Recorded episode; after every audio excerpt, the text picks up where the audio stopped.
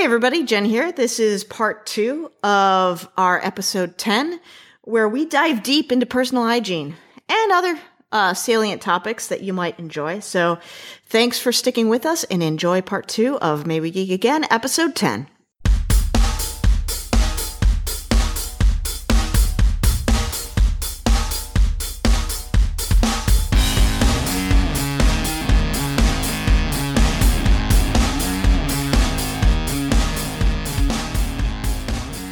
So we're back talking about the hundred and hooker hooker, hooker bass, whore bass. What what do you call them? Horse bath? Horse bath? Yeah. Yeah. Yeah. All you need is a, a, a handy wipe and, and get your nibbly bits and armpits with that, and you're good to go. I mean, Unless no, me. no, no, no. You are not good to go. You have convinced yourself that you are good to go, but you have you have about a four hour window. you have deluded yourself into saying that you're clean, but you're not. Oh my god. What are your thoughts on personal hygiene, Shahin? All right. Well, let's move on. Um, I let's talk, Eric. Oh, let's talk about hygiene. no. Let's move on. All right. Let's talk I about don't even have a segue. I don't. I don't have a segue either from hooker bath to to character arcs. Uh, I mean, Speaking of baths. actually, yeah, no. How do we not have a segue from personal hygiene to Clarke? Like that is the shortest line that has ever been written. Jesus Oh Christ, God! Clarke. All right, go for it, Jo, because I, don't think I can. Well, okay, so we're not saving it. All right. So, okay. All right, let's no, okay. no, no, no. Let's save it. Let's save it. Let's save Okay. it. Let's save it. Uh, we'll save it for the the uh, well, actually, or inst- interesting tidbits or whatever. But let's talk about character arcs right now. Uh, okay, so um, all right. So one of the character arcs I really uh, like is Kane becoming sexy, beardy rebel leader Kane um, slash Dad Kane. Um, I love everything about Kane. Uh, I think I've made that perfectly clear. Like my love Really? for for him. Yeah, I'm been shocked. able to tell. Um, Must be Yeah. by gay blinders, you know. I just I can't see Must that hetero be. shit. yeah, like, do you not find him attractive? Me? Even if you, well, I can find women attractive. Do no, you not no. find men I- attractive? No, he's like I don't. No, like I mean, I can I can see why other people might, but like he looks, he is Dad Kane to me, and not sexy beardy Kane to me. If that makes sense. Okay, so you see him as a as a father figure. Do you find? Uh, Yeah. Name a man you find attractive. Um. God, put me on the spot. Okay, fun, fun story. Fun story. This is actually this is actually someone that that girlfriend finds attractive. So this was a few years ago, and uh, we're sitting back when back when True Blood was watchable, and uh, and we were both we had it on the TV or whatever, and I was kind of like dicking around on the internet, and and girlfriend goes. Oh my God, why are you so pretty? And like, I wasn't really paying attention. I was like, oh no, stop. Like, whatever. And she was like, I was actually talking about Ascars um, Alexander Skarsgård.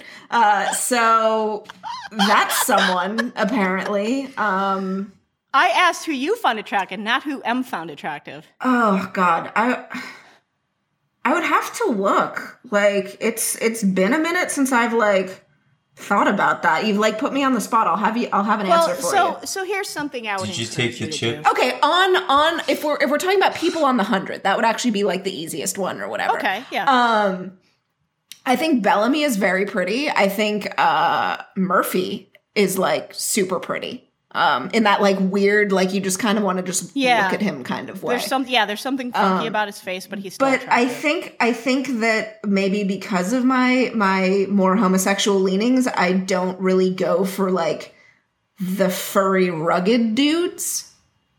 Because that's unfortunate. uh, clearly, clearly, um, I feel like bears were made just for me, and it just and by so just for you, you mean other gay bears. Yeah. I mean, why is it? Why? Why? Why do the gay men get the fuzzy, burly guys, big muscular guys? You just need why? to hang out at like NASCAR more. See, that's the thing. I don't want to like. I don't want to have to dumb it down for straight for straight burly guys. Uh, it just it's just really sexy, sexy, burly, burly men of the internet who are heterosexual and well educated. Come on down.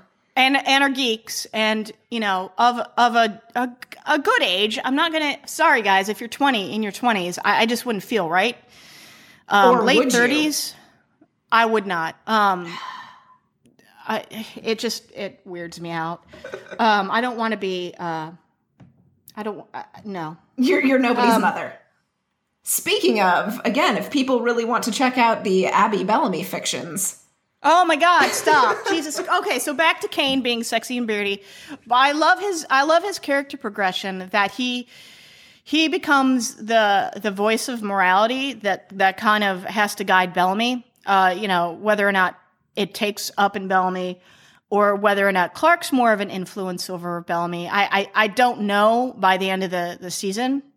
I think they both kind of uh, have that you know that running voice in, in Bellamy's head that that gets him to kind of realize that he's done some pretty awful things. Wait, did you notice the parallel conversation though? Um, with you know how Bellamy's uh, who we are and who we need to be, um, and the conversation between Kane, Miller, and Harper, um, where uh, Harper is like, "We should just shock Lash Pike," and and Kane says that would be murder, not to mention treason, and that's not who we are.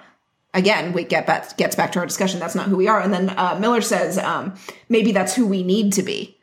Ah, no, you know, I did, I didn't, I did not catch that. You know why? Um, Because you didn't rewatch that episode. I'm, s- I'm sorry. I, I, I just, uh, I just I, I enjoyed that couldn't, very guys. Obvious little parallel of like, oh, we're back to that theme. Just and ev- and eventually they do shock. uh, Kane yeah, eventually shock it is Lash Kane Pike. who does it.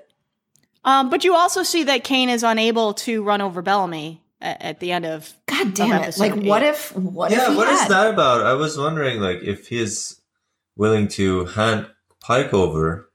I think I I think to me that's obvious that he that Kane does actually view Bellamy as a bit of a son, um, a surrogate son to him. Since when Um, did that start?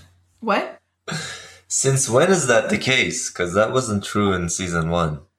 But again, there's three months um, that we haven't seen uh, uh, between uh, the end of season two and the beginning of season three. A lot of a lot of stuff happens very quickly on this show, and I assume that they kind of form a little bit of a bond at Arkadia. Um, and I, I really dig Kane as being like kind of the father figure, but he's also like the guy who leads the revolution against Pike, even though it, ends up, um, uh, I, I guess, net failure, unfortunately, for for Lincoln and for his little cadre of of rebellious kids. Um, you know, he doesn't he doesn't overthrow Pike, and he doesn't save his people by handing Pike over um, until Pike actually puts himself in a very bad bad position of its of his own doing in the next uh, the next batch of episodes. So I re- I really I love his evolution. I oh my god, uh, that kiss. Uh, You know, guys, I'm not I'm not like a super shipper. Um, that's not what this podcast is about. I'm not going to gush for three hours about how much I love Kabby, but oh my god, this this this relationship more than any other relationship on the show feels earned um, due to the shared history between the two. I mean, going from shock lashing Kabby uh, or Abby at the beginning of of season two, and then being, you know, trapped underground with her and spending that moment kind of talking about, you know, we kind of reap what we sow when it comes to the kids and, and what they're doing. To this, ah, oh my god, Did you did you get a little weepy? moment. I love Kabby. I love like so. So you just want to watch old people have sex on this show, is what you're telling me. Jesus Christ, they're like old people. what are you talking about? They're probably like I like oh, how old is Ian? I think he's probably in his forties. I think Abby's or uh, Paige is in her fifties. But god damn, that woman never fucking ages. She's glorious. Um, so fuck you. I'm I'm in my forties. To me, it's not old people, but I. I just love this relationship in the in the history of media and shipper wars. There aren't many ships that everybody can get on and not um you know, and not go into shipper wars over. And Kabby, I think, is one of them. But um, who else are they? Like, who would there be a shipper war about? Like, everyone's like, well, Bell yep, Abbey. the two old people are gonna ho- hook up. Like, who else would it be? Bell Abbey, ba- Babby, or whatever the fuck Bull- Bullark and Abby is called, because like, just just pick random male and put her with Abby, because that's how we do. Um, uh, no, I like like Fitzsimmons, the only other ship I can think of. Where Uh, everyone is accepting. What are your feelings on on Kabby, uh, Shahin? You don't. Shahin's like, God, it. can we move on? I don't mind them, but uh, yeah. but you also do not care. Um.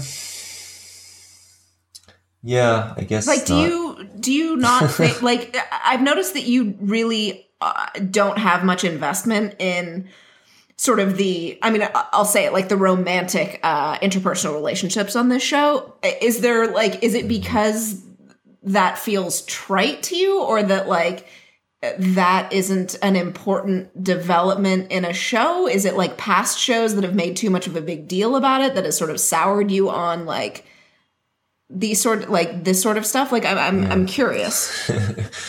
Um. Because like you know sex and relationships is you know very fucking human and so Mm-hmm. the absence of it would be weird on a show or would it Um, Yeah, I guess I, I never learned how to um, advocate one versus the other. I just don't know how what that means. Advocate one what versus Like I I care about when they have sex and when they get together or their romantic relationship with each other, but I don't I don't, You don't- advocate. you- I don't know. okay. I- so you, you don't understand shipping wars, basically. yeah. Yeah. Um. I I I really don't Or I don't fantasize either. about it. I guess that maybe that's what it comes down to. Like I don't fantasize That's- about yeah. it. I appreciate it when I watch it, but then that's it, you know. Well, so shipper wars, I think, comes out comes out of people who do fantasize about it and Yeah. heavily invest uh, a good portion of their their like of something or their fandom of something based on uh, uh, romantic relationships. Which I think, personally, I think that's the wrong way to watch a show um, because there's more to life than than romance and sex.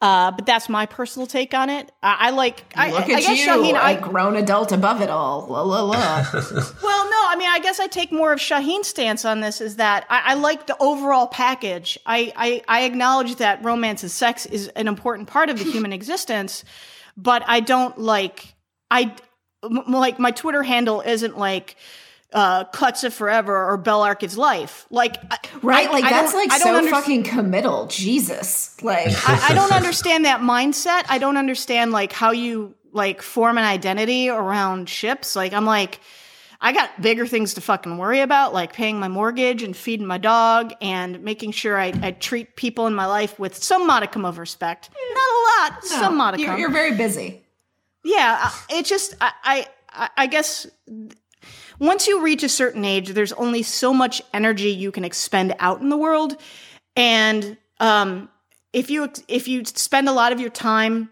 in uh, dealing with toxicity, which is these these shipper wards uh, are like 99% toxicity. It's it's it's ridiculous.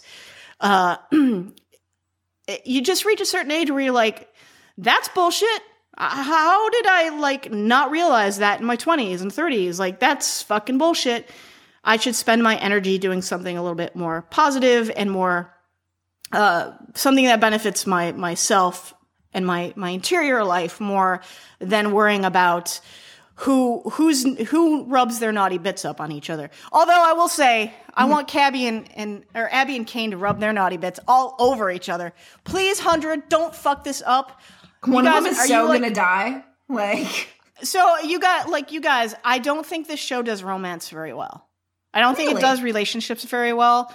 Um I mean Lincoln and Octavia were sort of there, but I was never really invested in that relationship. no it was a little Um, weird because he was old as fuck and she was like 16 Yeah, like uh, weird. It's It's, kind of it's kind of yeah, kind of squicky. I think um Clarke and Alexa, I was really invested in that relationship, more so because of the power dynamic. And, and what I mean by that is like two equal people who have the same um, responsibilities and suffer kind of the same same weight of the world on their shoulders. Like getting together, like that to me is an ideal situation. I don't like power dynamics. Yeah, I don't like power dynamics where like one person is the the alpha and the other's the beta. I think that that's kind of bullshit. Um, and it reflects too much of our, our masculine, feminine, uh, heterosexual power dynamics, which I think we need to like fucking burn to the ground because it, it, it no longer reflects who we are as individuals anymore. Um, it just reflects a societal, uh, bias, but that's just me. Um, but I, uh, I want them to get Kabby right. I, I don't know if they will. I mean, here's the thing. Here's the problem with Kabby, right? You love Kane. The moment someone sleeps with a griffin, it doesn't, it's not goodbye. Like, choose one. You get Kabby for a minute, or you get Kane to live. That is your choice. Jo, why do you have to do this to me? I, talk to the fucking writers. I don't know. this is Sophie's choice. It really Jo, is. Sophie's choice. All right, let's let's move on. Jo, what are some of your character arcs and evolution? Um, I think I don't know. I, I guess I guess we'll go with we'll go with um either Murphy kind of figuring everything out because I really do like Murphy, or Clarke as uh Wanheda, um, like and her sort of in a weird way embracing being the commander of death when she says that Emerson is going to live and she's like you're going to live you know may you live until you know the end of whatever may you live forever um, may you live forever may you live forever mic drop and yet when she wants the one life that she wants to be able to control the one life the one death she wants to be able to have power over she has none mm-hmm. um I, I i enjoyed I enjoyed that sort of like juxtaposition. Um, otherwise, I mean, eh, we can talk about the Bellamy arc, but like, fuck. Yeah. What do you guys?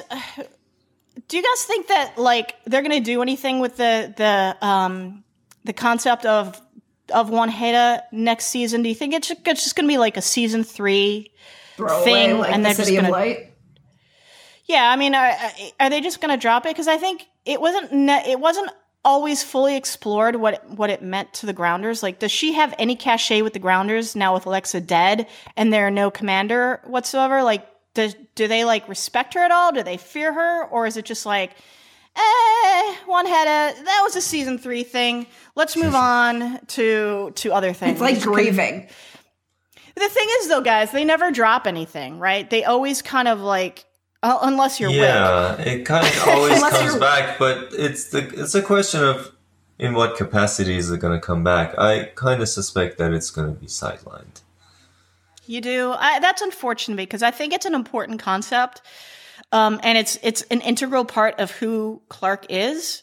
Um, Because she's Uh-huh. I she spent personally don't like that Clarke is just piling up ti- titles and stuff. Um, I, on the other hand, have no problem with it, and I know I know people. I know a lot of people have problems with the special, unique snowflake character trope or whatever it's called. yeah, Um, I I guess when um, homeboy uh, Atreides became Muad'Dib, they don't have any fucking issue with uh, uh, uh, a white male becoming uh, super powerful. But when it's a woman, never mind. Um, I'm making a reference to Dune, guys. Muad'Dib, Frank Herbert's masterpiece. I didn't. No. I'm aware. Of. You've of it. never read Dune? No. You've never seen Dune? Nope. Oh my god. Oh, Have you, call yourself a ner- no. call yourself a nerd. I never The called myself must a nerd. flow. Um, are you talking about the video game Oh my god. Doom?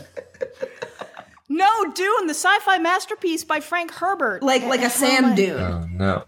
oh my god. I have played Doom though. D O O M. As you were Yeah. talking about, Shahin. listeners, listeners, I apologize for my co-hosts. They know not of what they speak. Oh, I wish we could just. I wish you could just stop this now and I make you guys watch the like the 1980s movie then we come with back? Uh, Kyle Kyle MacLachlan. Is it Kyle MacLachlan? Is that his name? Dude from Twin Peaks. I'm bad with names. Uh, my God. What what Guys. about you, Shahin? Character arcs.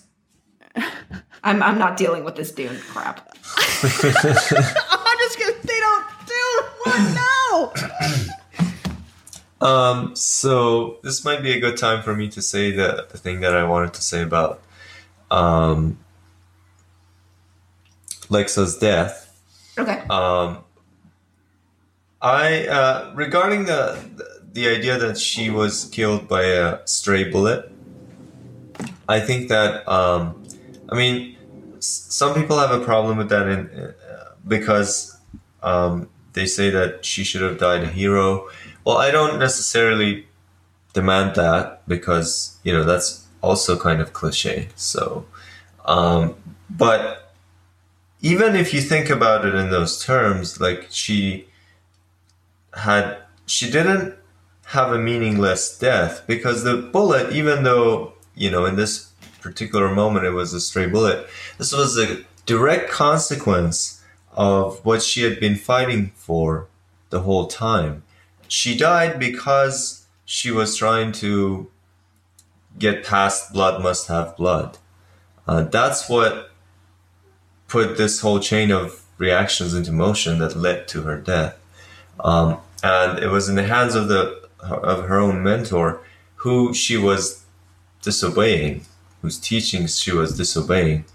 Um, so this was very, actually, a very classic, tragic death. It wasn't some, you know, um, random, meaningless death uh, But- at all. But so here's my question then. Like you said, she disobeyed her mentor.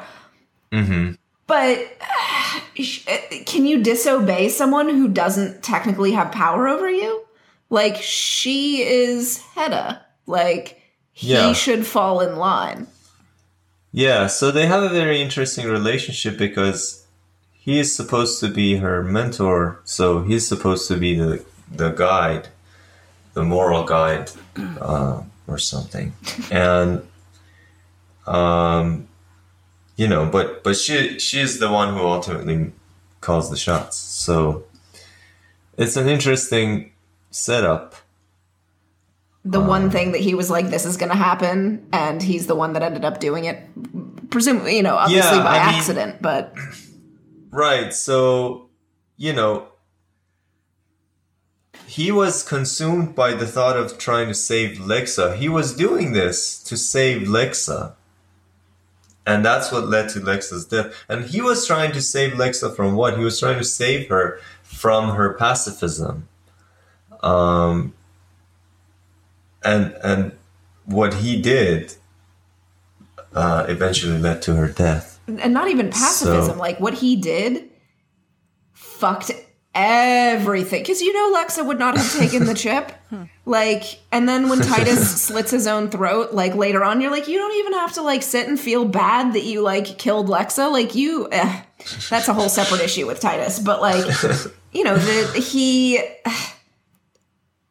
He tried to fix a situation and just made it so much worse.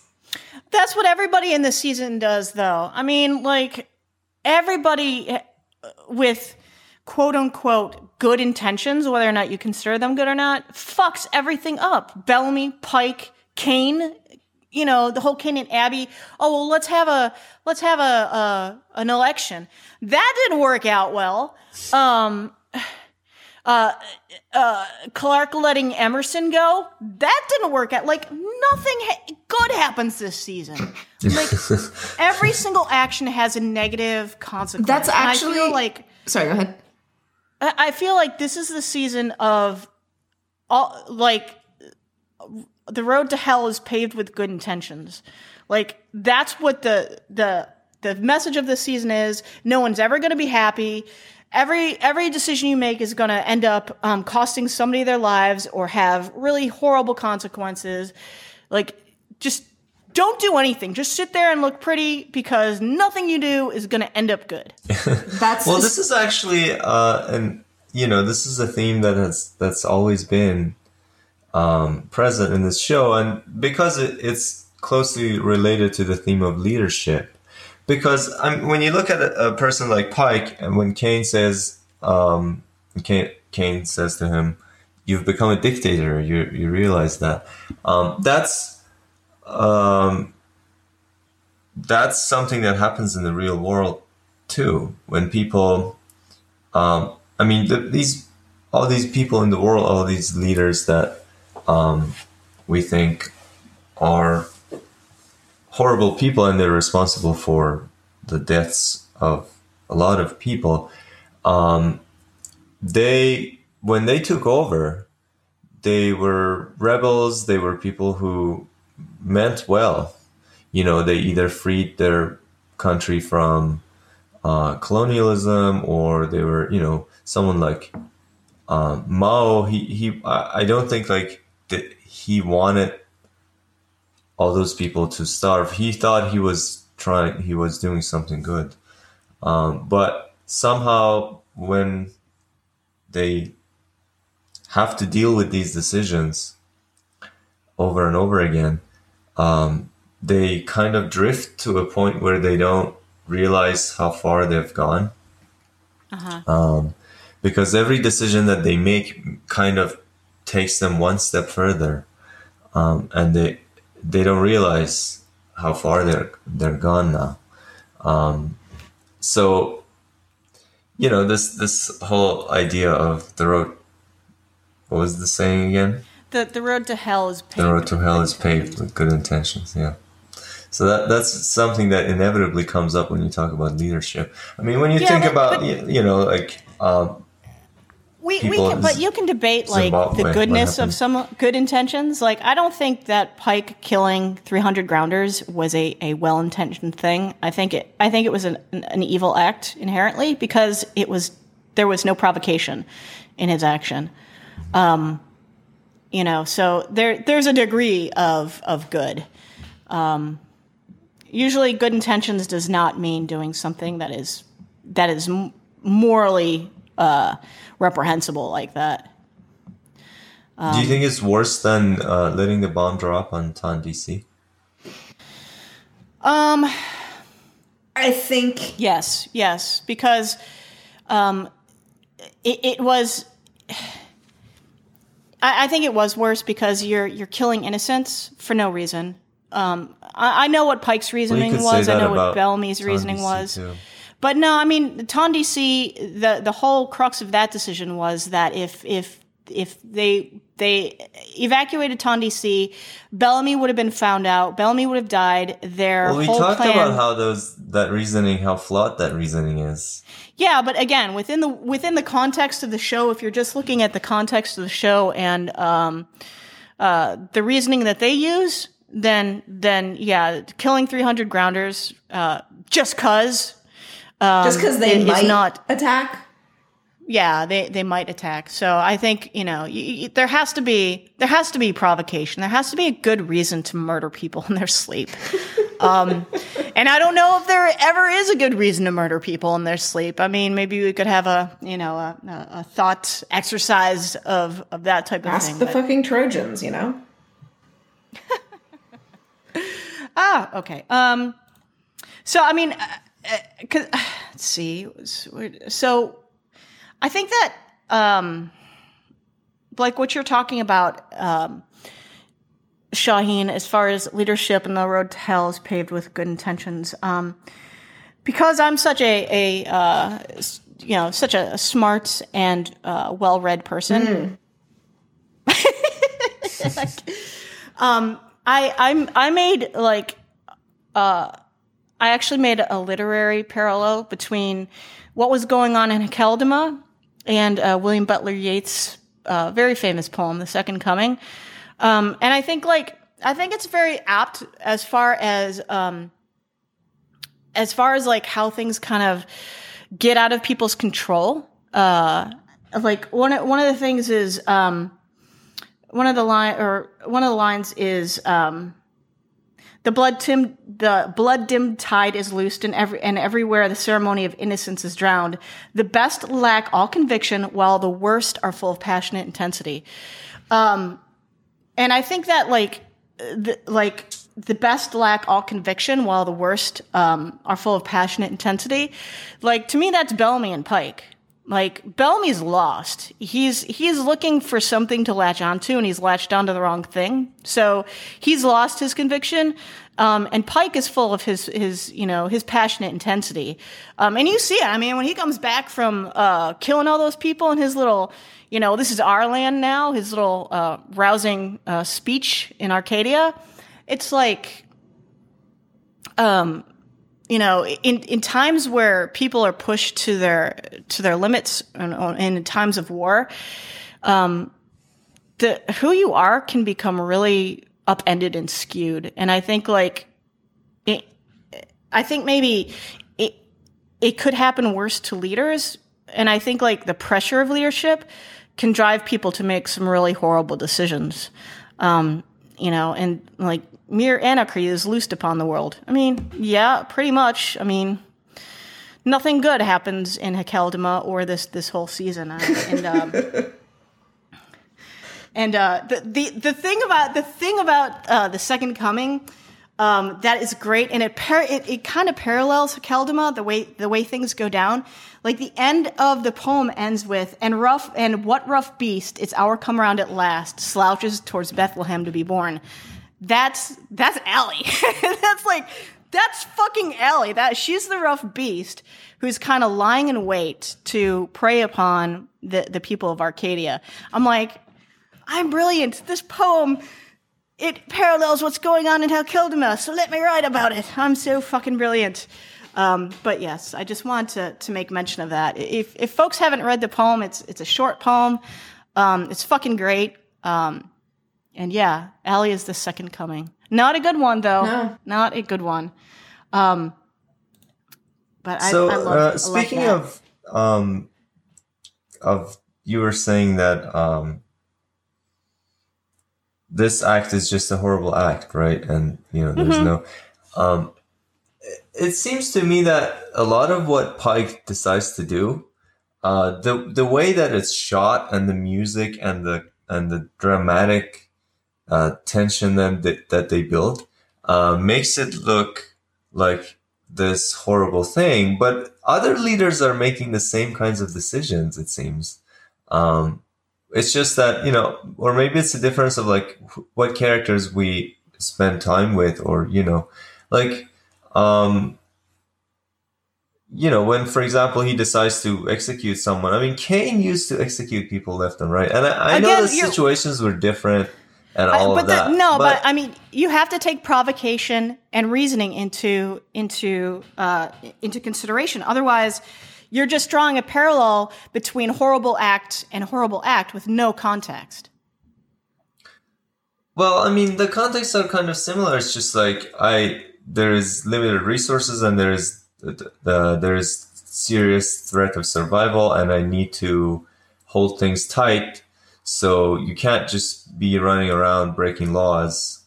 Um, you know, that's the mentality. It's like I, I'm the I'm was elected the chancellor, and so if you go around stealing stuff, you know, that's that was the mentality in the arc, right? Like we don't have enough resources for you to be stealing stuff or um, killing people, or you know, um, yeah. you, you do that kind of thing, we would just float you out um, because we already have enough problem, right? So, I mean, it's the same kind of mentality. It's just, you know. Uh, so yeah, I mean, my question so, is but, not to but, say that they're that equivalent, but I'm just saying like the way that like it's shot, it, it really augments that. Is like, um, makes it look like a fundamentally different kind of act. But I think the difference is like we just feel like this character doesn't didn't deserve it. Um, no, I think it is fundamentally different. I mean, there's there's no good reason to kill 300 people. There there was no provocation. It was uh it was it, a proactive. Well, yeah, I mean, I mean you're killing you're mass worse murdering than what the grounders people. are doing. Be, I mean, you're mass murdering 300 people. You're putting your your very small colony of people at risk because a larger force can starve you out. Like Pike is the worst strategist in the world. when it comes to this whole thing.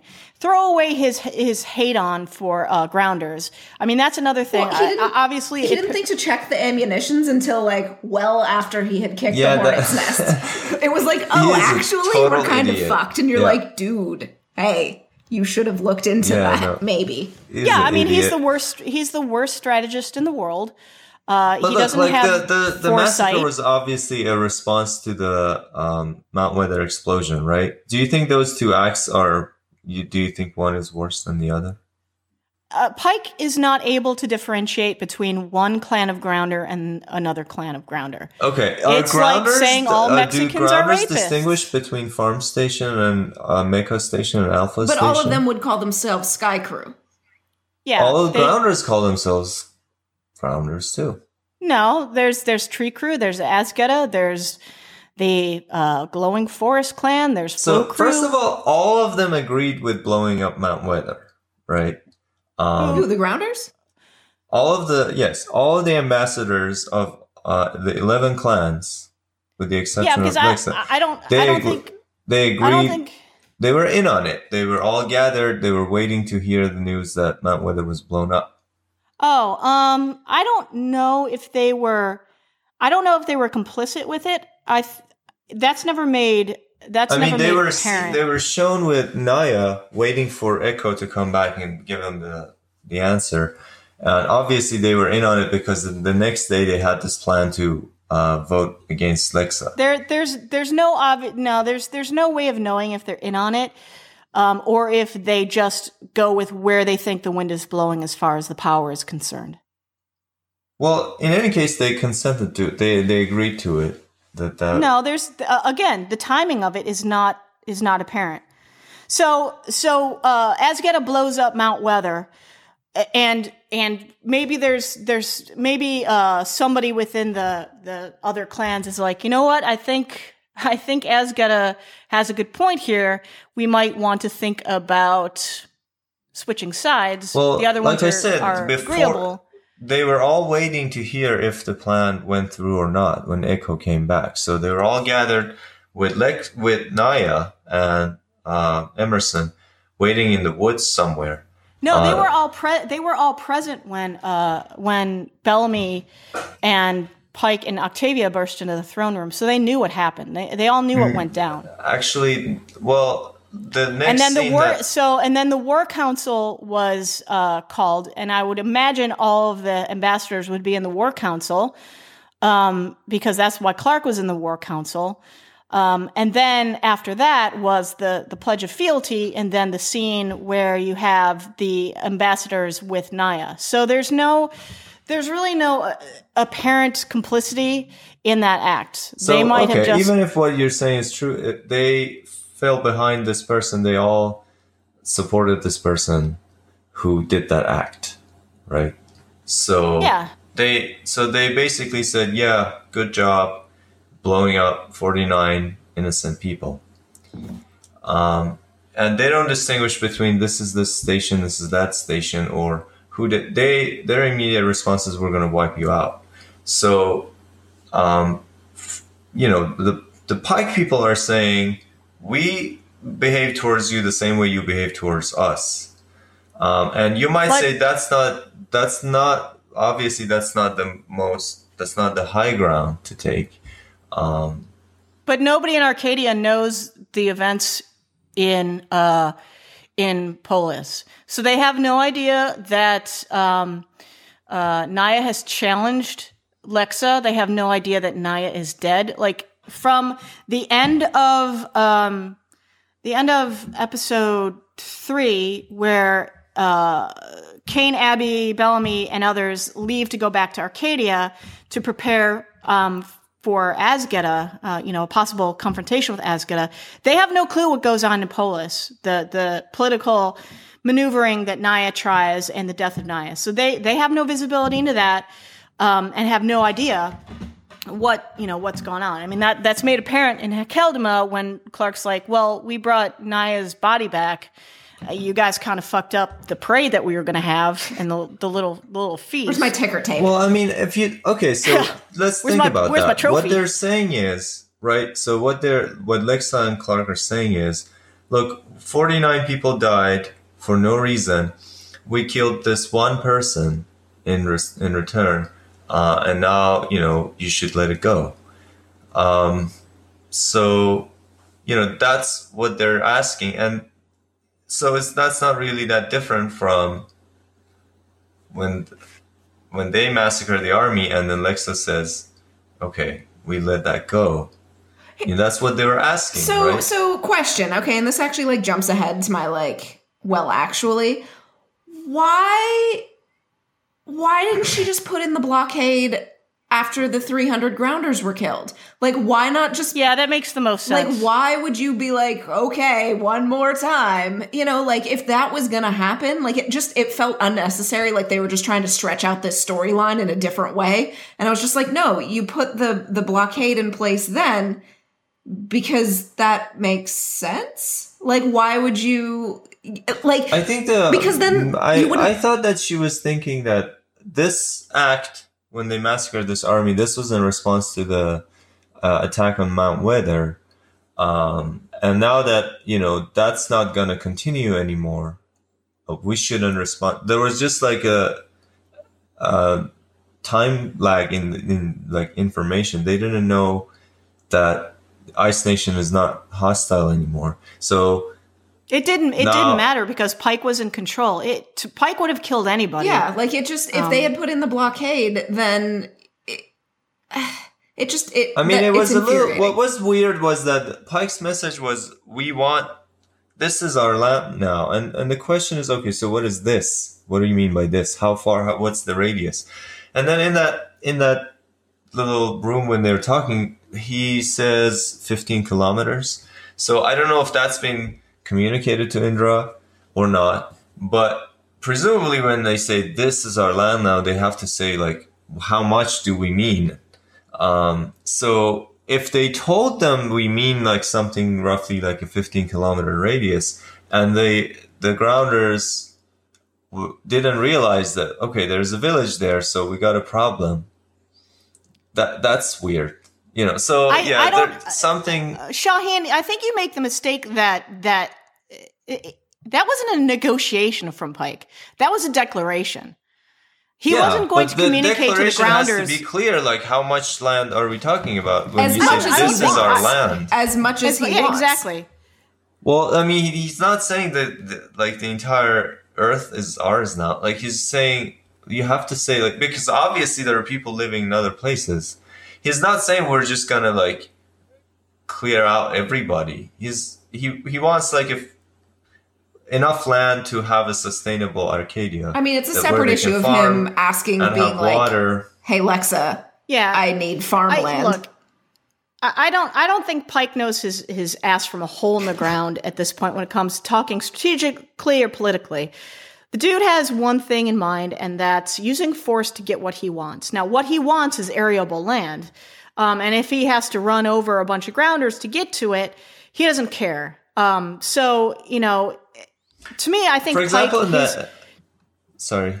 yeah, I think Pike's um, Pike's idea of what he, his people want and need could change um, like a fart in a windstorm because uh, the the dude just uh, you know I think But he laid out his plan. He said our our goal is to have um, access to arable land and water uh, and defensible terrain. And so, and then he said it's 15 kilometers. I mean, and what and what if- what if he wants more? What if the Right? land Like, that what he if there's wants a to, uh, population boom and uh, you know? well, I mean that, yeah. But at this point, that's his plan. And, and yeah So the thing is, like uh, with that village, um, uh, this is one thing that Mike Beach said in an interview that, um, about a lot of the stuff that they cut, um, that kind of made Pike's character even less digestible. Um, one of them was that about the village. He apparently there was a line in the dialogue where he says that we don't want to kill them, but we want to relocate them. Um, and I mean, Hannah kind of hints at this, but apparently this was edited out. And there was another scene where they he says, uh, uh, Mike Beach said that he um, kneels at Kane in that scene where he's um, um, sentencing him to death and talks to him. And he said that they shot that several times, um, but they uh, and one of them was he like he got very emotional, but they cut all of those out. Apparently, like it seems like they wanted to make Him super Like, one dimensional. yeah, like as unlikable as possible. But um, there are still hints that you know he listens to what people say. I mean, especially next in next next episode, we're gonna see, um, you know, when um, Bellamy talks him out of uh, executing the prisoners. Um, that you know he he is also kind of struggling with finding this line, but he's obviously too far gone for most of us. Um, I don't think that he's just this this bloodthirsty guy who just wants to kill everybody. Um, No, he just wants to kill the grounders. And he wants well, to show not even power. that. I mean, he had a chance to kill the ground, grounders in in prison, but he agreed not to because he thought they just saw an open door and they ran through it or something. I like what Well, Bellamy said. I, I think killing prisoners is like a shade farther than than anyone would want to go. Um, I mean, I think that's like in the Geneva Conventions or something. You just don't kill prisoners of of, of war, people who you have jailed, because that's just. Uh, I mean, that's especially egregious. They're already confined. You don't need to to murder them. Um, so let's let's move on from this conversation. Um, let's see. Uh. I think we need to start um, uh, talking about favorite scenes. Um, my, I think one of my favorite scenes in the whole uh, in the whole series is probably when Raven takes the key. Good. Yeah, the, the the music was perfect, the acting was perfect, and then Allie showing up um, in the end. I mean, bless her heart, the the the rough beast slouching towards Bethlehem to be born, but notably wearing six inch fuck me heels in, In, the mud. mud. Good God. God like my her. my ankles That- broke just watching that. Um, I that scene um, is so poignant because uh, obviously we're very familiar with with Raven's pain. Uh, that stems not only from the her paralyzed leg, but also getting blown up in Do we Mount Weather twice. do we know how many times that Lindsey Morgan watched Forrest Gump like walking and then running and losing his braces like to get it down like just right? I, uh, I kind of figured that that was that was going to happen. It's like, oh, run for run, Raven, run. Um, but I, I just I don't know what it is about the uh, the music. Uh, It's a good song. uh, the thousand the thousand eyes by I think what is it uh, of Monsters and Men or something yeah, like Monsters that. and Men, yeah. Um, uh, fantastic choice of music. Uh, it's just such a great scene. Uh, what are some of you guys' uh, scenes? Is is You can go first, Shahin, if you want. Uh, okay. if you don't want to, that's fine too. Um. Okay, so we talked about that. I like uh, I like Jaha's return when he comes back to Arkadia. Um, And they kill his grounder That- friend. that scene has so many layers. Um, I mean, hands up, don't shoot. Right? First of all, yeah, there's the whole like how how this person got shot, and then he's like he was going for my gun, and it's like nah, not really. Probably He wasn't. not. Um, Grounders don't touch guns, so Yeah. Oh, that's Um, not like anything happening in today's society at all. no, no. TV, no. No. and then um, and then Jaha's response is very interesting, and, and, like it's, it's this is also so apt uh, when you think about what the message that Jaha has brought. Um, because Jaha's like his message is like we're stop fighting. Like you take this key and you stop fighting with each other for no reason, and like this happens right. Like first, as he arrives, the first thing that happens, someone gets killed just because they're a grounder. um, and you know, and that's something that ha- does happen, by the way. After they take the key, they they don't fight with each other anymore. Um, but anyway, so it's it's really cool. And then Abby comes, and she's uh, the way she looks at Jaha is just uh, she's just like completely confused, and she doesn't know what to say. It's just great. And Jaha has this creepy smile. What is with his fucking goatee this season? Like I can't. That that scene is awesome. That little thing, I don't even know if you can call that a goatee. It's just like this little. It's like a soul Patch patch, of fur. like run amok. Here's the thing though: two out of two goatee sporters on this show, bad dudes. Goatee is not the one. Not it's it's the darkest timeline. Uh, wait. and then else has a Abby's like, "I'm sorry," and he's like, Pike. "Don't be." oh, Pike. Yeah, that's right. Sorry. Um. All right. Uh. Yeah. So I, I mean, I guess like one obvious choice for a favorite scene would be the Clarke and Bellamy scene, but you know, I'm gonna be the gay. I'm gonna say the I guess pre-sex scene. I guess in 307, basically like the one with the amazing lighting and like uh, Eliza and ADC like just selling the shit out of it. Um, that was I, you know, it was a good scene. It was a good scene. They talked. They both lied to each other. They wanted to believe that lie, and uh, yeah, I, I thought it was good. But uh, I'm surprised. Like, um, what? with uh, with uh, Lexa's line of "That's why." You're you, or whatever it was. I'm surprised she didn't do finger guns, like a cheesy smile. Pew pew. That's why you're you. Oh my god! Like, yeah, if Lexa had had a sense of humor, yeah, that's why you're you, buddy, champ. Punch her in the arm and go, smell you later, and then like walk out. See you later, alligator. Oh god, that's bit. Yeah, yeah. Not if I see you first.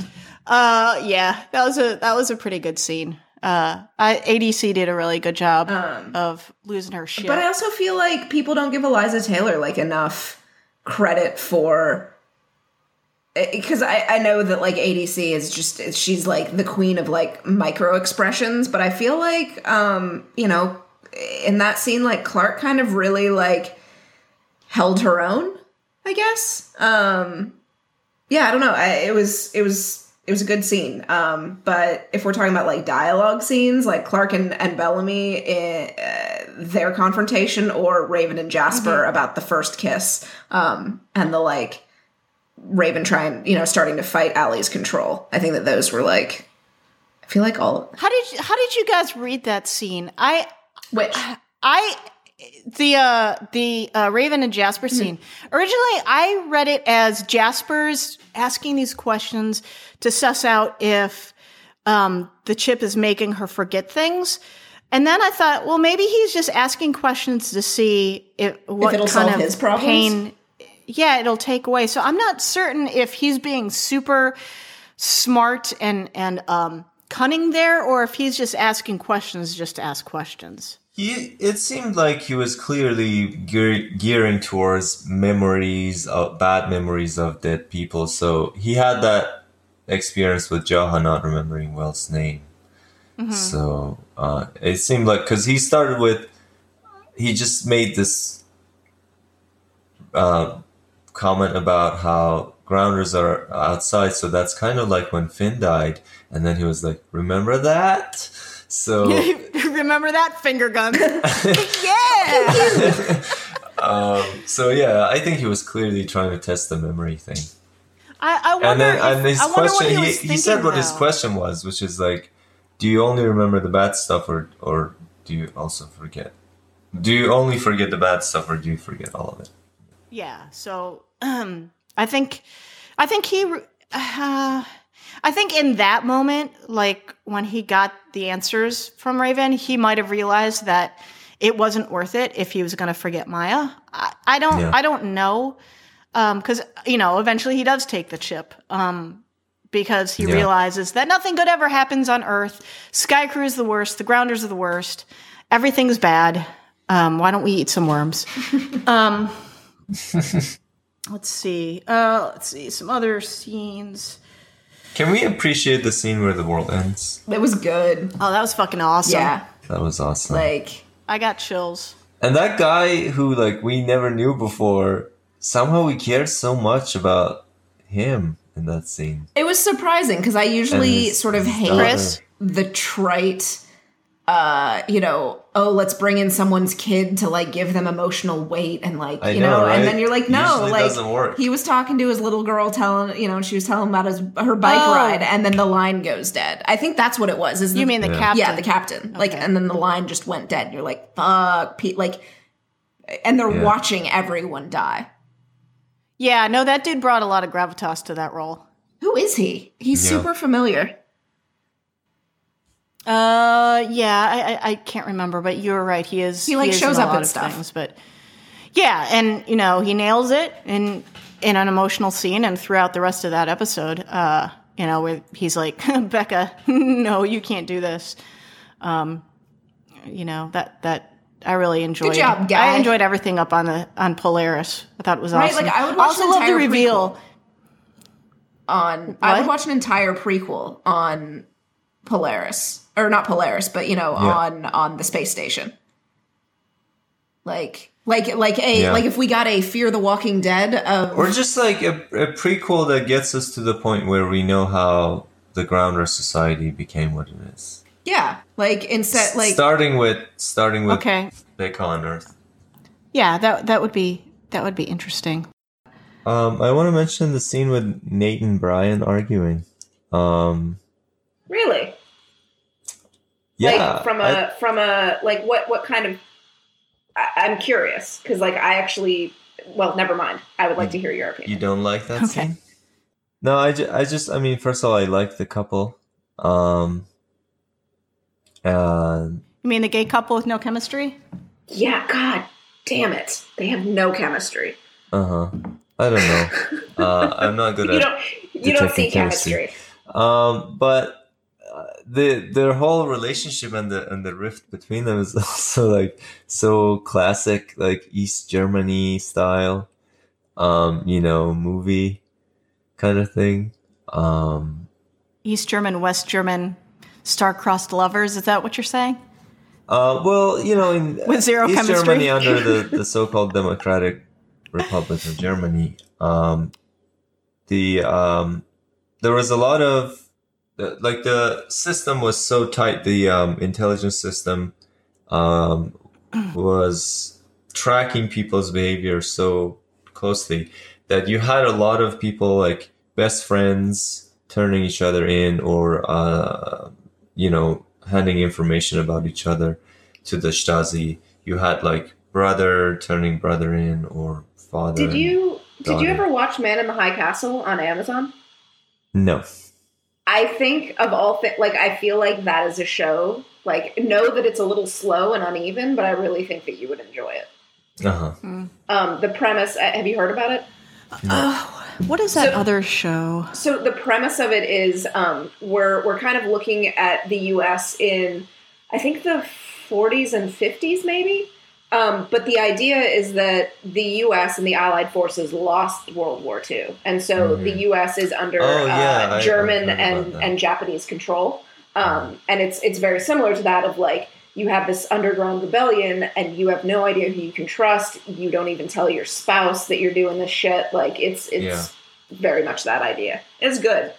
So So are you what- talking? So, uh, Shahin, are you talking specifically about the Cold War? East and West Germany?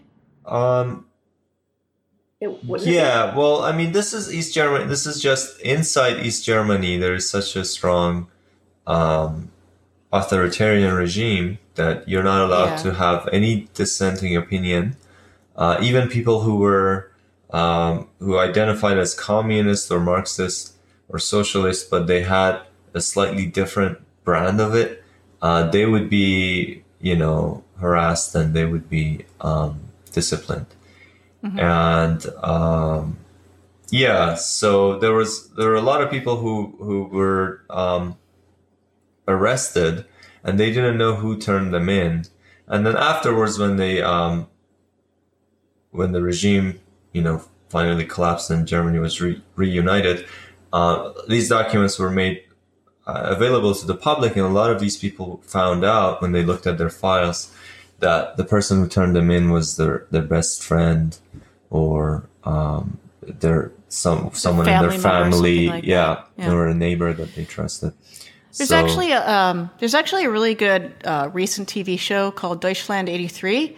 Uh-huh. Um, I believe it was either on uh, international or independent film channel or Sundance or whatever um, that deals directly with with uh, East and West Germany and like an East German agent uh, crosses over into West Germany to provide intelligence back to East Germany, um, and specifically goes into how close uh, how close we were to nuclear disaster in um, during that time because they, they thought they thought we were going to launch nukes uh, on on Russia and East Germany, and they were going to proactively launch them first. Uh, but it's a really really good show, really interesting show. Great great use of period music. So um, I, I encourage folks to to watch Deutschland '83. Um, I think it's coming back for a second season. I, I don't I don't know. There's too much TV to watch. There's way too much TV.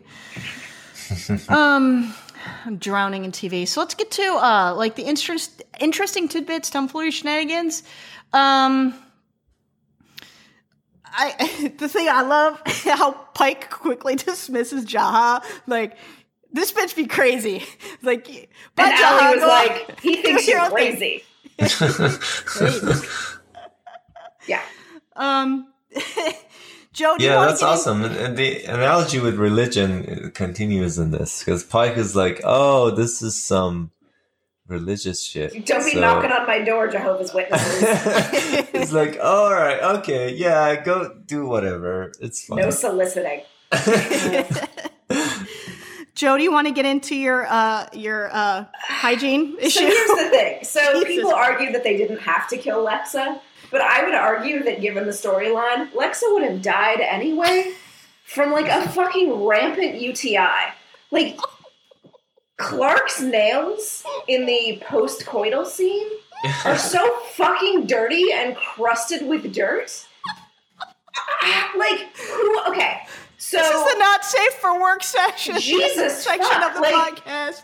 like uh, so there was a movie a very formative movie speaking of the wachowskis uh, there's a movie bound if you excellent it's actually a really good movie separate issue but but you but you watch it and if you ever listen to the audio commentary they actually had a lesbian sex um, like person on set to like guide the scene and be like this is correct this is not or like you know like you know trying to give a give a sense of authenticity in this and at no point did anyone on the on the cast or crew were like, "Hey Clarke," or "Hey Eliza," "Hey hey wardrobe, clean up her fucking hand just for this one goddamn scene." Because every single gay that is watching this is like, "Why are Clarke's nails so goddamn dirty?" Like poor Lexa, like everyone, everyone, Well, except you're you making because a- you don't notice it. You're making assumptions that About? hands hands were involved. I mean, okay, fair, I guess. Um, I would say to that, even if they weren't, don't you want somebody's hands to not be caked in like God only knows what, like during any kind of intimacy, like whether or not it I- goes below the belt? I I think I think we can. The Griffin I mean, is it just like a Griffin thing? Because here's the thing: if they had brought her to Doctor Abby, she still would have died because Abby's hands are filthy. Like, the Griffin women have an issue.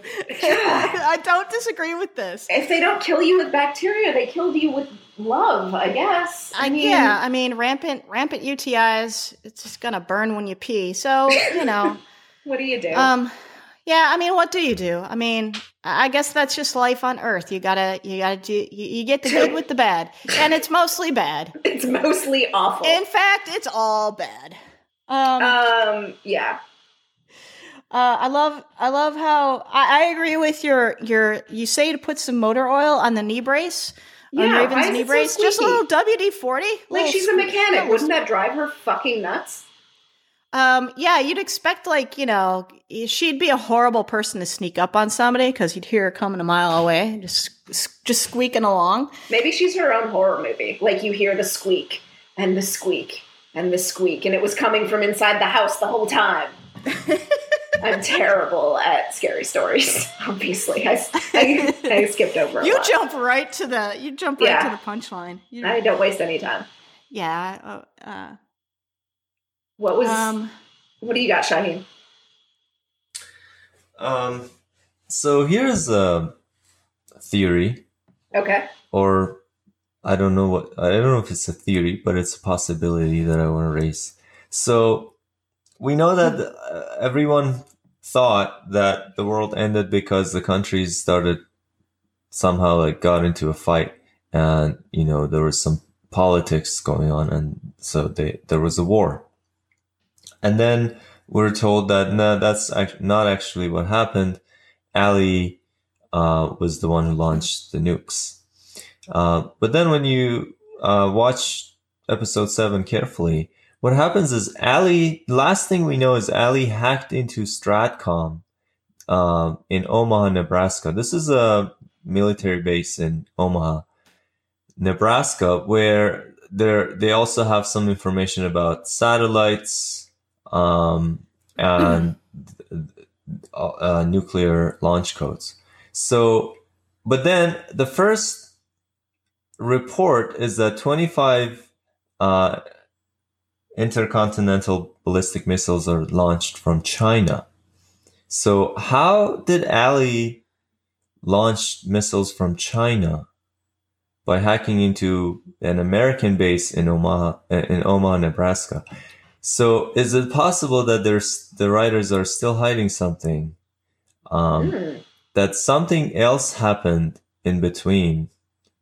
Um, maybe the Chinese were, were going to attack anyway, or or something.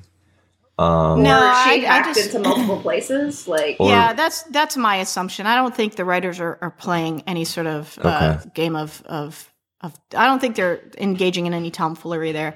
Um, I think she she used the internet to hack into into whatever she needed to to launch missiles to destroy the world to make it to make life better. Yeah. all right. Uh, I think. See, but I think our well actually is are kind of um, they're not very they're not very entertaining. Well, no, wait, wait, wait. I got one. I, I have a question. All right, all right, all right. Yeah, like I mean, we talked about this, but I want to pose this to everyone else. And like, so we were we were watching 308, and uh, girlfriend pointed out I would never notice such a thing that there was a fucking lit chandelier in the mechanics bay in in in the garage. Like you can see it in the background of like the scene where Kane after after Sinclair gets taken. It's like ha- dead center uh, in the episode. Um, what, uh, like okay, okay, so They they got they got to it. They got to it before Mount Weather exploded. But when, like, at what point were they like, don't go in there and take and you know use medical equipment, but grab, hey, you know what, grab that, grab that chandelier. You No, know, they, Well, they no, were I making we supply saw in runs to Mount Weather the whole time. The, in yeah, in episode one, we saw they had yeah they got all kinds of supplies. why? That's How is where that Gina a got the supply? Iliad from. They got a piano. That's Maybe the- they just want pretty things. God damn it. Jo, why can't we have pretty things? I Why does it also feel have to like we actually saw the chandelier in episode one. Yeah, but I'm wasn't it sure. wasn't it in the scene where um wasn't it in I the mean, I piano know. scene? I mean, that's fine, but Yeah, that's what I feel. why? Because it's pretty. I don't know. Also, just- where was Abby in 308? Where was she that entire goddamn episode? Uh, Wait a minute. She was playing hard to get Three oh- Mm. because she kissed. like She the entire came- like coup plan uh with Kane like how where Was was, Abby I mean I know that like scheduling and stuff like it was probably a contracts thing that like Paige wasn't in that episode because whatever because that's how contracts work with actors they are not in every episode but like it was really weird to have an entire Arkadia episode and Abby is not in it Wait a minute. Wait a minute. Wait a minute. Wait a minute. Wait a minute. Wait a minute. Wait. She wasn't in 308. no When when did she kiss Kane? How did she not realize that, Jim? she kissed I know- in 306 No, she kissed him on the cheek. When was the full on mouth kiss? not 308. She was not in the episode at all. It must be it must be 309 or 310. Whenever whenever um, Lincoln gets shot. Lincoln gets shot at the end of 308. No? What the No. fuck? Uh, that's th- uh, that's three or nine. Oh my god, I'm sorry guys. I completely I thought all right. I'm uh obviously I probably should have rewatched 308. But Um really, where was Abby in any of it? well yeah, that that was a I think that was a um yeah, it was a criticism throughout uh throughout the first half of the the the season where Abby's kind of go out to lunch when the whole re- re- rebellion thing is going down. Um, I, I do think that you know Kane did say he didn't want to involve her to put her in danger, but still, But um, still, yeah, she. hey, I might get arrested for treason. Love you. Like, There, the whole Arkadia storyline. There are a number of people who are never involved in in other major storylines that are going on. Like, Right? where is It's Raven they're and Jasper? Like, do Raven and Jasper care at all about what the fuck is happening with uh Kane and Bellamy and all those people? I mean, like, dude, it's super weird. Well, Raven not like says Arkadia is Raven huge. says what she thinks. She's like, is, "How's that different from any other day around here?" Yeah, but still, I mean that the the the the non-intersection of some of the characters and the, the major storyline is really it, it's off-putting because it's not like Arkadia is like a huge A sprawling metropolis. yeah, I mean, dude, I, I It's don't like understand four hallways and like a couple of bunk beds. and a piano and a And a piano, apparently. Yeah. yeah. So uh, that was that was a little, a little bit, um, a little bit weird. Um, so I think we can probably start wrapping up. Um, next episode we're going to be covering episodes nine through twelve of season three. Um, what TV shows do we recommend? Uh, well, I'll let you go first, Shahin. Uh, I got nothing. Okay, okay, moving along. Um, we started watching Supergirl, Ah, okay, which is not It's- great. it's it's like a solid like B B plus, but like I love how fucking earnest and hard they are trying to be like down your throat feminist. Um, They very, they let up on that a bit. They let Okay. up on that a bit. Cat I mean, Grant it- is a little in your face in the early Yeah. uh, part of the season. That said, the fact that when we started, we were like, "Holy shit, Ally McBeal!" Love that she's in it, and I love that they use completely different lighting on her than everyone else. Like she totally gets the Barbara Walters like blown out soft lighting because God forbid Ally McBeal. Sorry, uh, Calista Flockhart, but no, really, she's always Ally McBeal. Um, you know, They like has- s- smooth her face in post oh my god, it's like it, I mean, it she's looks like, like, that weird animatronic. Snapchat filter, like where like everything is just like just so all the contrast is gone, and you're like, are you like she looks like um Galadriel in in Lord of the Rings, like that kind of like ethereal quality. Um, so we're watching that. We finished Mr. Robot. I need to rewatch all of Mr. Robot because I can never. Okay, well, full disclosure, I'm not always sober when we watch it, and there are a lot of details Hmm. that happen. And I can't ever tell if they're trying to confuse me by introducing something new or if it's something that I already knew and I just don't remember because I have no short term memory. Um, I, I, I really feel like they were very masturbatory in season two. Like they got really, really full of themselves and went deep on the whole conceit of who Mr. Robot is. And I lost a lot of interest in that Hmm. whole that whole storyline. I was more I, was more interested in Darlene and the the blonde chick that's actually in uh, Evil Corp. Um, and actually, I, I was in, in, interested in this, the FBI story as well. I like But the, whole- FBI lady. I like her. yeah, but the whole Elliot storyline, I'm like, dude, I- I'm I'm kind of over this conceit now. I, I get it. Um, so I, I I did not pay a lot of attention to season two of Mr. Robot, and I Oh. still have to finish it. Oh, The Good Place. I very we very much enjoyed The Good Place. Yeah, from the creators of, of Park and Rec. Yeah. Uh, I, I told you on on Skype chat it hasn't landed with me fully yet. Um, but I think you know I'll I'll probably warm to it a little bit more. I mean, it's fucking Kristen Um, Bell. Like she's adorable. Yeah, um, you know, uh, she's a likable she's a likable character. uh, or a like a likable actress in in that role, which can be a bit of a, a problematic and thankless role if you're trying, you know, a, a, a bad person that's trying to break good. Yeah. Um, in regards to Supergirl, um, how far are you in, into this series? God, I forgot what how long network TV seasons are. I was like, oh, Jesus we'll- Christ, we'll- they're like we'll 20,000. And I was like, oh, you know, we were around like episode eight, and I was like, oh, this will probably be wrapping up soon. No, we're like No. halfway through because there are like twenty episodes. Yeah, Um, so I think Broad, like, broadcast TV, aside from CW, has like 22 episodes. Uh, so Supergirl, Supergirl feels a lot like Buffy to me. It feels it's it- not. it- It's not really great. It's not well written. um, she's good. I like I like the girl who plays Supergirl. Yeah. She like she does a good job with that character. Um, the other Yeah, people on the show are pretty likable. Melissa Benoist is really good as uh, as Supergirl. I think she carries the show with her performance and her earnestness.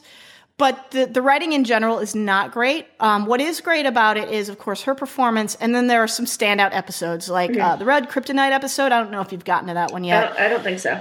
Uh, it's great. And then the the Flash crossover episode is great because the two of them together are happy superheroes and they generally enjoy being uh, superpowered people. And it's just their chemistry is really really great. And if they just did a, a um, world's best or world's finest um, show with those two, I'd be all all up in that. Well, so my question is, or my hope is that when it moves to the CW, we'll get a little bit less of like the bland network TV aspect of the show, and that it might get a little bit more peculiar or Yeah. interesting in some way. I Um, I think I think every superhero show always struggles with the big bad um, because they, they tend to be one dimensional. So I hope I hope the CW does something a little bit more interesting with the big bad because um, my God, the the Legends of Tomorrow's big bad, uh, Vandal Savage, was the worst acted and the worst written performance I've seen on TV in like the last ten years. Like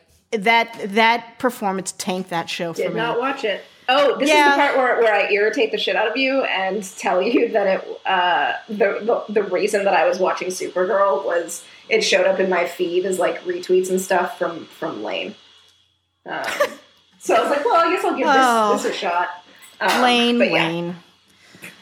Oh, call me a What bad ally, probably. Um, I so uh, fall TV is in full swing now. There's, There's too so much, much to t- it's too much. watch. It's too much. So, um, so with everything with everything out there, there's to watch. I spent my time watching Quantico on Is it uh. Netflix. Um, not really. Uh, it's it's it's it's kind of brain dead, pretty crap, which is great for playing in the background. I of course will watch season two. Um, uh, everyone in that show is is is half naked most of the time and very pretty. So it's I, I guess it's worth a watch in that okay. respect. Um, the there's a show called This Is Us, I think, um, on NBC. Um, that is the the replacement for Parenthood in the show that tries to you to cry every single episode. Um, so congratulations with your emotional manipulation. This is us. I cried the first episode. Um, but there's a ton of shit that started this week. I will not be watching anything new on CBS, either the comedies or the dramas, because CBS can suck it. I don't watch anything on that, that channel except for Elementary and football. Um, on Amazon. uh, I thought I thought Elementary was on NBC. Nope, nope. It's on CBS. It's like Really? their one good The procedural. one, the one decent show that they have. yes, the I one the one decent Elementary. show that I that I'm deigned to watch. And then um, last night I binged One Mississippi on Amazon.com. And you know how like comedies nowadays are not like actually funny anymore. They're more painful and poign- poignant. Um, so One Mississippi is in the mold of more meaningful than humorous, and I cried like a bitch every single every every episode. Okay. Um, it's deep, deep stuff. Um, uh, so I I really enjoyed it, and I highly recommend it. Um, and the the the show that uh started Friday on Sci-Fi Van Helsing um had an interesting start. I think I'm going to give it a whirl. Um, it's a it's a uh, post vampire apocalypse God damn it. show. Um, and Wait, it, it, post vampire. Yeah, post apocalyptic. Post vampire. like- apocalypse or post apocalyptic vampire? so, like, I don't know understand. I okay, so I don't really understand it completely. Like, uh, a volcano in Yellowstone erupted, like big, huge, and it covered the earth. And a- I don't know. And vampires rose. I don't get it. So there's there's like smart vampires, like the ones in, um, uh, the Twilight? what's that one movie series? No, not Twilight. Fuck that shit. Um, what's the movie series with that chick? Uh, the vampires and the werewolf movies. Oh, whatever. Uh, Oh, oh, No! uh, Underworld. Underworld. So they've got the smart vampires, um, and then the then they've got like uh, mindless zombie like vampires, like the new the new vampires. So I don't understand like what the difference is. And shows. Can we stop with having vampires hiss to indicate that they're vampires? Like, dude, we get it. They growl, they hiss. Like, find a new a new thing. Um, but Van Helsing is Vanessa Helsing, uh, and apparently, like her blood can cure vampires, and she is part vampire herself. I don't know. I kind Um, of then want a crossover with Wynonna Earp. Like, I feel like the way you're premising this, I'm like, oh no, those two should hang out probably. Yeah, except Van Helsing doesn't seem to have any humor in it, which is my one red flag. Um, it it it feels a little bit visually like Twelve Monkeys. It it it, it has a good aesthetic, so I'm not What, what network? sci-fi. Okay, okay. So that, Yeah. that does make me want to try it because sci-fi has been doing me solids lately. Yeah, they've been doing me. They've been doing us solids. Um, so it, it looks good. It doesn't look cheap. The the vampires feel kind of stupid and cheap because nobody does vampires. What's what's their vamp right. makeup like? Is it are we talking like bumpy foreheads like Buffy? Are we talking like fangs that shoot out like erections on True Blood? Um, like what are no, we? just like just like kind of veiny, um, pale veiny. Uh, I don't really, I can't remember the fangs, but they the they look they look a little sickly. Um, to be honest, you know, like they could they could do with a sandwich or two. Mm. Um, uh, uh, so that's good. Uh, like I said, red flag is no no indication that there's any humor involved. Um, so, uh. and then the one thing that I have the biggest lady boner for, and I'm I'm you know touching myself inappropriately about in one week. Westworld is on HBO. Oh my god, everyone is raving about it who's seen it. All the critics are just like, this is the new big thing. So, oh my god. I wonder if all the Game of Thrones people are like, hey, we're, we've got we've got another season. Uh, who cares? Westworld Oh. is the new like. I we won't see a new season of Game of Thrones until summer Never. of next year.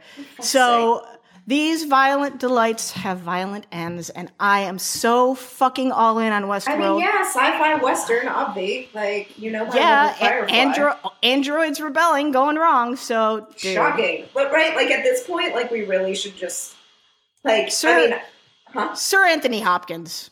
I mean, said. Right, like how do they call him up? They're like, "Hey, Tony. Hey, hey, listen. Hey, how would you Have like you to be, seen the? like, have you seen his movie? Have you seen his movie choices in the last ten years? Like He's, he's just probably cashing a check and for showing good- up to laugh. he's probably yeah he's getting a check but no i mean every every critic i respect is just like we've seen the first four episodes this is the next big Thing. thing on tv so i cannot wait It's next next Sunday, right? next sunday october 2nd so guys re-up your hbo because i know you can't Or ask eight- someone else's. Ask for your parents' password, whatever it takes. I mean, no, don't do that. how dare you advocate such a thing we only like legally obtained That's uh, things legal. here. So thanks everybody for listening. Um, and uh, join us next time. May we geek Wait, again. what are we? What are we gonna watch? Episodes. What are we? Nine through. nine, nine through twelve. Sorry, I did. a This isn't joke. rocket science, everybody. It's four four episodes. Next four ep four. Four Take is in the easy, number guys. four. Bye everybody. Why do you always have to make it difficult, Jo?